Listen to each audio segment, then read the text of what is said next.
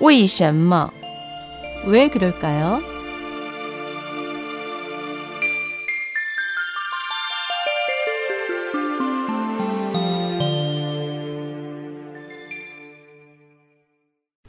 왜 그럴까요?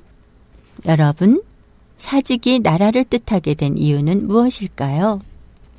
중국 고대에는 사직으로 국가를 대신 지칭한 경우가 많습니다. 가령 예기 당궁하에는 다음과 같은 일화가 나옵니다. 왕기라는 동자가 전투에 나가 싸우다 죽자 노나라 사람들은 그의 장례를 성년의 상으로 할 것인지 미성년의 상으로 할 것인지를 놓고 의논이 분분했습니다. 나라를 위해 희생한 숭고한 뜻을 기리자니 미성년인 것이 마음에 걸렸고 그렇다고 미성년의 장례를 치르자니 망자에 대한 예가 아닌 것 같았기 때문입니다. 공자는 창과 방패를 들고 사직을 지킬 수 있었다면 상으로 처리하지 않는다 해도 가능하지 않은가 라고 했습니다. 장례의 형식보다는 사직을 위해 목숨을 바친 뜻을 기르자는 것이지요.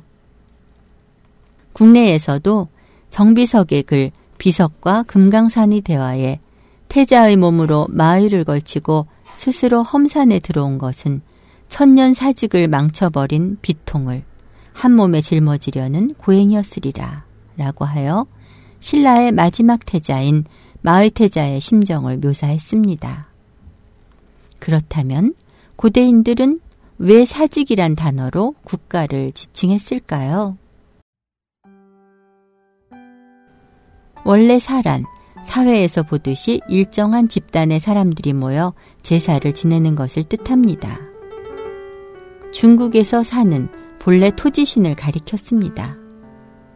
글자 자체를 풀어보면 신령을 의미하는 시에 토지를 뜻하는 토가 결합되어 토지를 주관하는 신 또는 토지신에게 제사를 지낸다는 뜻이 됩니다. 한편 직이란 본래 기장을 의미하는데 기장은 상나라나 주나라 시대에 가장 귀한 곡식이었습니다. 때문에 곡식을 주관하는 신의 뜻으로도 쓰였습니다. 결국 사직이라 하면 토지신과 곡식의 신을 가리키는데 사람이 살아감에 땅과 곡식이 없으면 살 수 없듯이 한 나라가 제대로 서려면 가장 먼저 조상을 받드는 종묘와 땅과 곡식을 주관하는 사직을 세우는 것이었습니다. 중국 후한 때 역사가 방고가 편찬한 백호통에서도 사직에 대해 사람은 땅이 없으면 설 수 없고 곡식이 없으면 먹을 수 없다고 했습니다.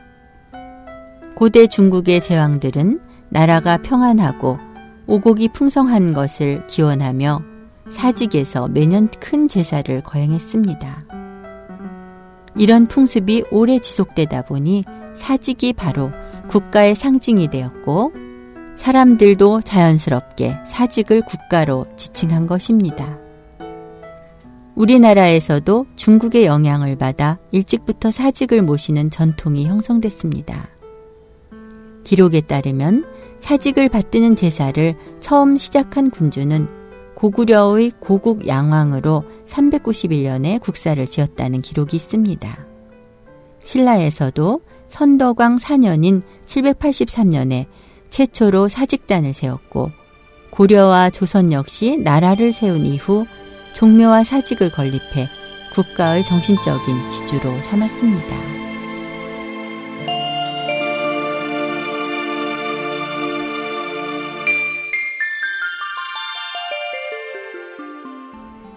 왜 그럴까요의 황명이었습니다.